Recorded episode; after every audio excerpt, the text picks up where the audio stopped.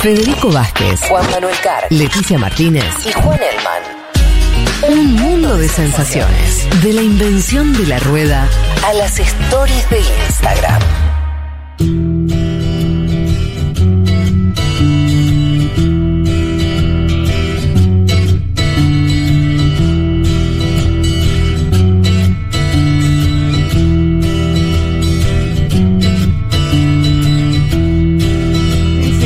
Bueno, vamos a, a otro tema que teníamos hoy pautado que tiene que ver con la muerte de Mikhail Gorbachev, último, último eh, líder de la Unión Soviética, digo de líder porque ya el cargo... Sí, pasó a ser presidente. Ya no era secretario del, O sea, comi- del, del comi- sí, del comité central. Del de- Soviet. Sí. Del Soviet Sino Supremo. que los últimos años, o sea, bueno, para, ahí vamos, ya vamos a poco. Vamos a hablar a- de Mikhail Sergei Gorbachev. Para Mikhail, ¿qué? Sergei. Sergei era su Sí, segundo nombre. Sí, Sergei eh, Gorbachev. Eh, vamos a hablar de él, bueno, por supuesto, porque murió esta semana a los 91 años, nació en 1931 en el norte del Cáucaso, estudió Derecho en la Universidad de Moscú y se considera que hizo una carrera bastante meteórica ah, en, eh, de- digamos, en la Unión Soviética, eh, que decíamos, llegó a ser el secretario general del Partido Comunista a mediados de los 80, ya después va a obtener el cargo de presidente o líder de la Unión Soviética, que hasta ese momento no se utilizaba, y va a ser, bueno, sobre todo conocido, lo decíamos, por eh, haber sido quien gobernaba en la disolución de la Unión Soviética.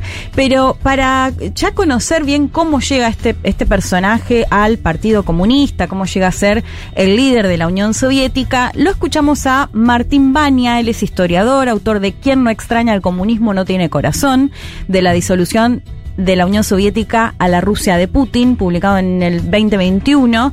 Eh, Martín nos contaba un poco el liderazgo de Gorbachev a, di- a diferencia de otros liderazgos anteriores. Lo escuchamos.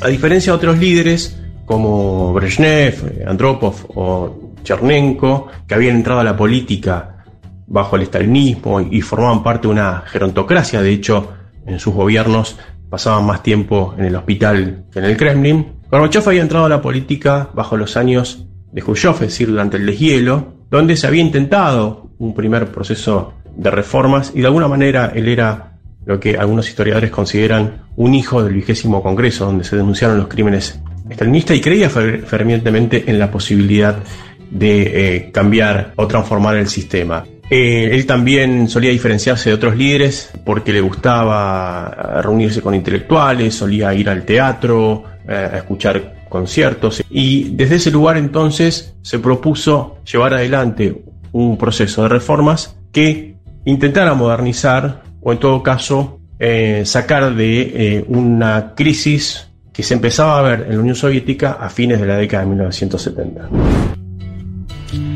Bueno, de lo que decía Martín, esto no ya llega en una etapa del deshielo, eh, y esto me, me gustó lo de hijo del vigésimo congreso, donde denunciaron los crímenes estalinistas. De hecho, me acuerdo que cuando hicimos el perfil de Stalin, contábamos un poco esto, cómo los líderes después intentan, eh, bueno, desenmarcarse un poco de lo Sí, que claro. había sido el, el estalinismo. Entonces, para entender un poco la figura de Gorbachev o en qué contexto de la Unión Soviética llega, es, bueno, con la idea de reformar justamente esa cara más dura de eh, la Unión So- Eh, algo que no quiero dejar de mencionar, porque ahora me voy a meter más en la cuestión de la, de la política, de la perestroika, pero hay que decir que cuando fue el accidente de eh, Chernobyl, lo del reactor nuclear, que es un reactor que, bueno, que se produce en un reactor y no apagan el resto de los reactores y demás, quien gobernaba ya en ese momento es Gorbachev, de hecho va a ser muy señalado por este secretismo que se mantuvo durante bastante tiempo de lo que fue, bueno, realmente una catástrofe eh, nuclear, esto fue en 1986, de hecho está la serie que creo que ustedes la vieron, eh, la de ¿Vos Chernobyl, no la que está viste? muy bueno, sí, sí, sí, yo la Ah, vi, no, sí, me encantó, claro sí, sí. Eh, pero bueno, por supuesto, la figura de Gorbachev va a estar eh, muy relacionada al fin de la Unión Soviética. ¿Por qué? Porque en este contexto de eh, reformas lo que se plantea es llevar adelante cambios, no solo en lo económico, sino también en lo cultural. Bueno, esto que decía Martín, él era una persona Hay dos que... palabras, porque siempre se Sí, habla de la glasnost. perestroika. Sí, pero ahora lo vamos a escuchar Martín la, eh, del la glasnost. glasnost. Sí. Eh, bueno, que esto que com- comentaba él, ¿no? Era alguien que le gustaba juntarse con intelectuales, que se diferenciaba de los líderes anteriores, incluso por eh, la edad, esto que decía, pasaban más tiempo en el hospital que, tiempo en el Kremlin, digamos, como ese tipo de, eh, de diferencias también. Pero lo volvemos ya a escuchar a Martín Baña para desarrollar un poco mejor después de qué se trataban eh, estas reformas que Martín la señala en al menos tres puntos. Lo escuchamos.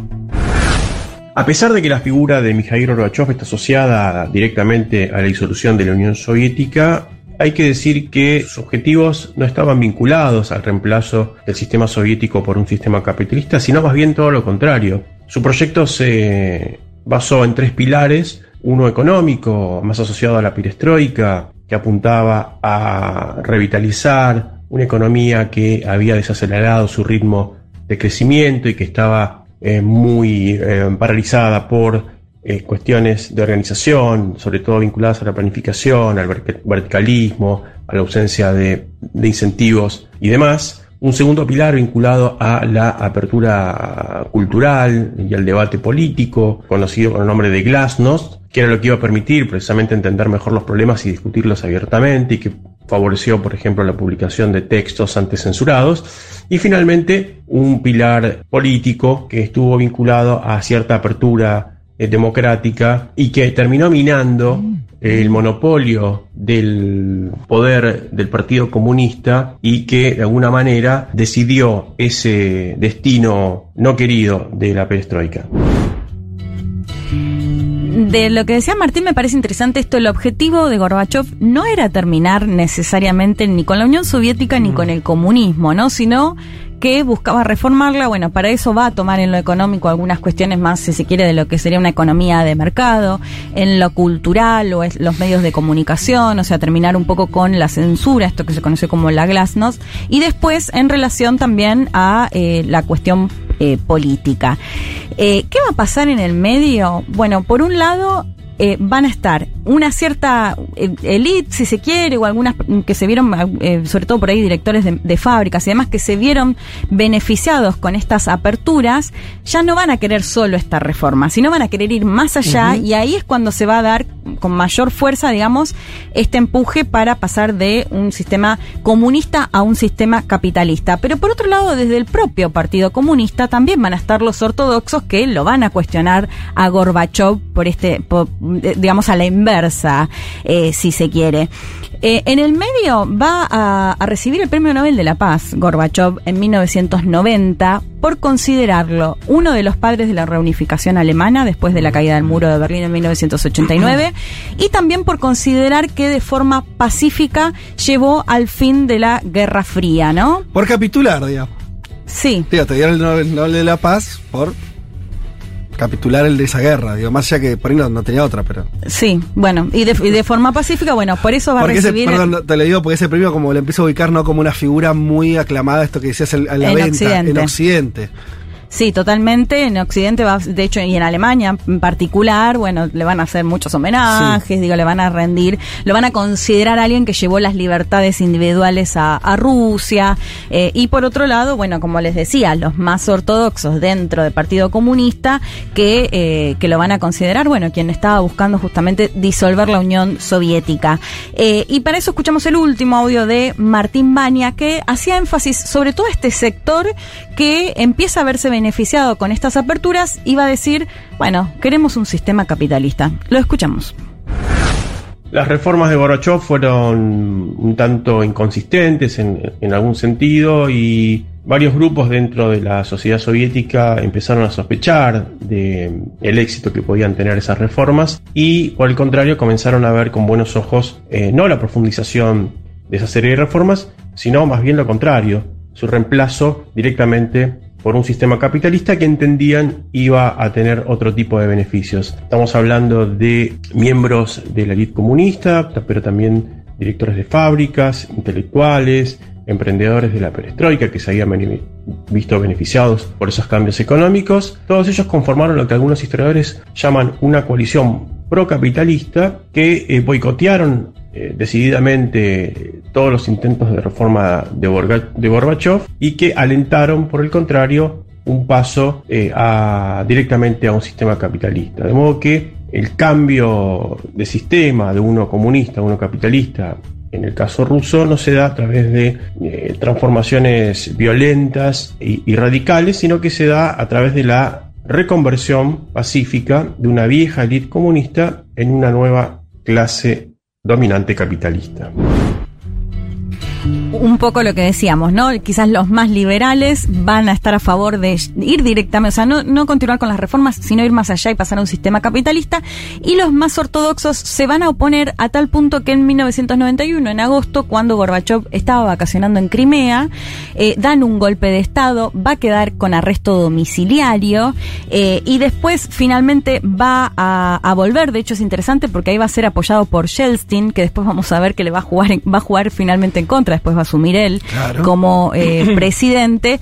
Y eh, es interesante porque, pese a que Gorbachev después vuelve del golpe de Estado, ya estaba claro que esto, ni, ni los liberales ni los más ortodoxos apoyaban sus medidas y su imagen empieza a caer, eh, o, o su apoyo fuertemente, a tal punto que el 25 de diciembre de 1991 es cuando anuncia en plena Navidad que, eh, que deja el cargo y que se, eh, se termina con el comité, con el comité central del Partido Comunista, ¿no? Entonces esto es visto justamente ahí ya, bueno, con muchas ex repúblicas soviéticas, ¿no? Que, que se habían independizado, que querían independ- independizarse o que ya no querían, ya no eran parte de la Unión eh, Soviética, considerado, ¿no? Como el, el punto final, si se quiere, a, eh, a la Unión Soviética. ¿Qué va a pasar después de 1991? Bueno, Gorbachev va a ser en lo político básicamente una un, dirigente muy marginal. De hecho, va va- se va a postular para ser presidente en 1996 y va a recibir menos de un punto de apoyo. Es decir, que muy, muy bajo. Bueno, vos lo decías antes, Fede. Alguien que no es muy querido en su país, pero sí recibe mucho o recibió mucho apoyo eh, en Europa o en Occidente, pero en Rusia particularmente no va a poder volver, digamos, a, a- a tener algún liderazgo político relevante. Mm. Y de hecho ahí se empieza a tornar como una como un ícono, ícono símbolo más cultural, se lo va a ver incluso en spots de las pizzas, eh, Hat, va a ser... eh, si- Hay si una tenemos- cosa ahí, eh, me detengo en eso, me parece un dato de color, pero yo siempre lo vi como algo muy extraño, que es... Ustedes se dan cuenta, estamos hablando de que alguien que fue líder de una potencia, mane- tenía los botones de, de las bombas atómicas, ¿sí? Del partido comunista más grande del mundo, pasa a ser una especie de monigote de publicidades de Sí. pizza. ¿Se entienden lo que estamos diciendo? Entonces hay algo ahí que marca, que me parece como muy fuerte, lejos de una anécdota, me parece que es como mostrar el nivel de, de autodestrucción Sí. de una persona. De y hecho, su autodegradación también. A ¿no? eso me refiero. Su autodegradación. Porque Que vos me te parece pueden que explica Te pueden que- endulzar de afuera, como Mandela. A Mandela lo endulzaron de afuera. Sí, pero no Mandela dejó de ser líder de su país. Por eso. Pero por eso me, me parece que expli- ¿por qué? ¿por qué no va eh, Putin a, a su entierro? bueno, ahí... Es un pari el chavo. O sea, Sí, es, sí. está visto en Rusia como alguien que destruyó, El liquidador de la Unión Soviética. pero no solo en la Unión Soviética, me parece que es como no solo de una cuestión ideológica, ¿eh?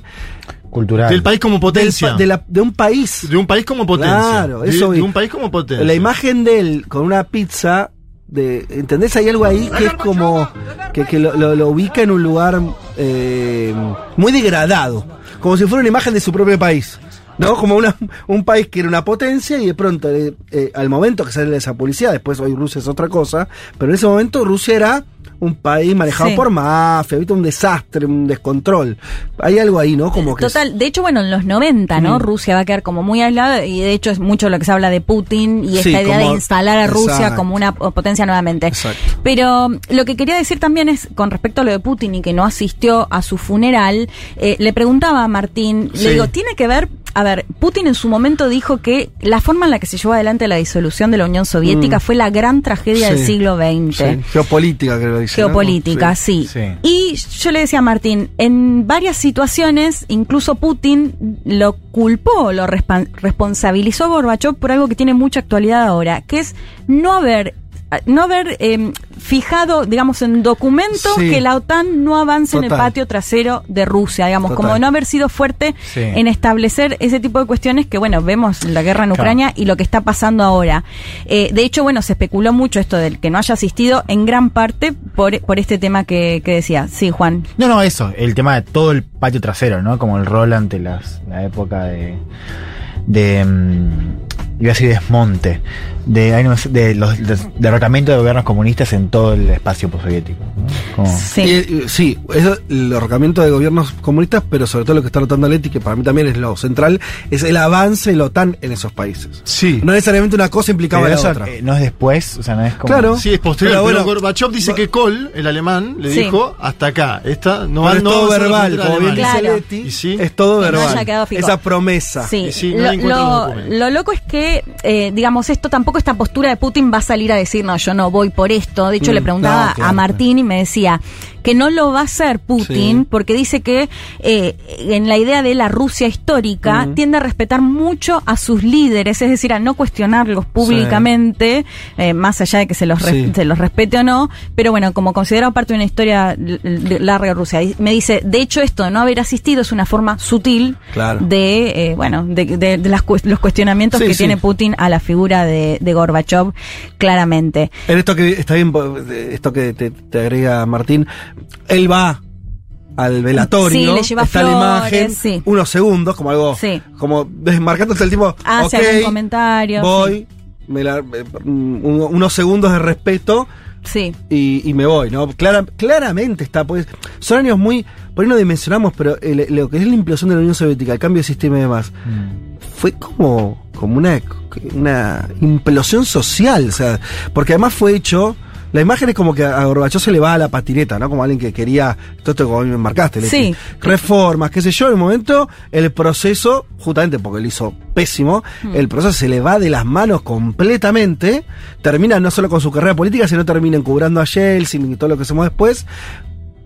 Es, es como que eh, la, la imagen. Bueno, estoy leyendo justamente el libro que regalamos hace unos, una- unas- un- unos programas de por qué cayó la Unión Soviética. Y, está, y, y está, está bueno porque está centrado en estos años de, Claro. de, de Gorbachev. Y de qué manera eh, se- el proceso se le va yendo de las manos. Sí. Eh, y entonces, claro, termina, ¿no? Ter- termina en Pizza Hut. Sí. Pero, pero claramente vos ves eh, un desbarranco Hmm. ¿No? Y donde el problema del desbarranco es que lo que se estaba des- desbarrancando era toda una sociedad. Uno de los países, el país más grande del mundo, sociedad de millones de personas que tenía una forma de vida, toda una serie de circuitos económicos, culturales, políticos. Todo eso se va al, al caño. Sí, de hecho esto me parece interesante lo que decía Martín que- y que vos lo decías un poco. O sea, no era lo- el objetivo de Mm. Gorbachev, ¿no? Porque por ahí a veces, mm, no sé, quizás más por la nostalgia de, de- de la Unión Soviética, ¿no? Muchos que lo consideran, bueno, es un pro-occidental que quiso terminar con la... Me parecía interesante que rescate esto. No era el objetivo. El objetivo de Gorbachev, digo Martín que, que lo ha estudiado, eh, era reformarla. Pero bueno, esto como decís, se le fue de las manos y porque además de los dos, ex- digamos, extremos, si se quiere, eh, salieron a cuestionarlo, ¿no? Sí. O, o a no respaldarlo. O... Pasa que después son las decisiones. A un punto va a decir, bueno, si vos ves Menem, para poner un ejemplo que para decir, Menem decía que iba a hacer una cosa. Sí. tal- sus intenciones en el 88 tal vez eran algunas. Ahora, Mira, eh, lo que terminó siendo, el- digo, hay un momento como que la historia te lleva también, ¿no? Como decir, Sí. bueno, Sí, sí, claro. y, y te dejas llevar porque después, ahí sí hay una elección de Gorbachev ya fuera del poder, de vuelta, saben que va recorriendo, ¿no? Las capitales de Occidente, sí, sí. de un poco vendiéndose ya como tal vez no digo no se vende como no yo quería el socialismo pero no, No, me no, salió no. Claro. es un tipo diciendo no vieron yo terminé la guerra fría ¿eh? soy Sí. yo Yo traje las libertades medio individuales, sí. patético en ese Sí, sentido te ¿no? felicitamos porque dinamitaste ese edificio, ¿no? Lo que Claro, dicen desde claro. afuera. te- lo- cuando te saludan tus adversarios, y vos, o los adversarios de tu país, mejor Sí. dicho, y vos no gobernaste bien para tu país. Eh, Claro, claro, hay algo como que elige ya después su lugar, no sé qué te parece, Leti, pero Sí. ya el último Gorbachev, estoy Sí, diciendo sí. ya, el que no tiene El poder. que, el que va a una elección y no saca ni un punto. Claro, Eh, claro. De hecho, nombraste a Menem y me das el pie para A nombrar ver. una anécdota que sale un poco de esto. Dale. Porque es interesante, porque como vos decías, viajaba por las capitales de Europa Sí. y demás. ¿Por qué venir a Latinoamérica? Bueno, vino a Argentina, Vino. vino, a Chile, se reunió Sí, con Carlos. Menem y leía esta semana una nota en Clarín de Daniel Santoro que eh, me pareció pareció súper interesante porque él lo entrevistó y dice que vino, o sea, le explicaba que Gorbachev vino porque el eh, Jorge el Negro Romero, que había sido parte can- de la Cancillería de Alfonsín, básicamente, de- después Gorbachev va a tener una fundación y se va a dedicar a eso, le pagó para que venga a Argentina y a Chile a esta fundación. Eh, bueno, acá Santoro lo, termina entrevistando, de hecho ahí es interesante porque dice, Gorbachev hace como una especie de mea culpa, dice, no hubo una defensa soviética en voz, en voz alta de los derechos humanos en Argentina durante la dictadura, bueno, entre otras cuestiones que, que le dice en esta entrevista, pero cuenta como algo anecdótico que eh, este personaje, Jorge el Negro Romero, se termina suicidando creo que un año después, completamente endeudado por lo mucha la plata que eh, había empeñado para que venga Gorbachev a la. Argentina y a Chile. Wow. Eh, com- como dato color que me Sí, pareció sí, sí. que por qué vino para estos, para estos lados. Eh, si les parece, con- tienen a la banda Locomía. La Sí, española. Claro, claro. Bueno, para que tomemos un nivel y una dimensión de eh, cómo se había vuelto. De hecho, aparece hasta en Los Simpsons. Eh, lo- Gorbachev. Lo pasó, Juancito Tomás, la pasó el audio. Eh, ¿Cuándo? Ahora. Ah, no lo ¿No, escuché. Juancito, lo pasaste el audio de los Simpsons? Era eso. ahí Ah, no lo escuché, no lo Sí, escuché. chico. A ver. Bueno, escuchamos entonces, ¿saben qué? La canción, una parte de la canción de Locomía que dice Viva Gorby Superstar. A ver.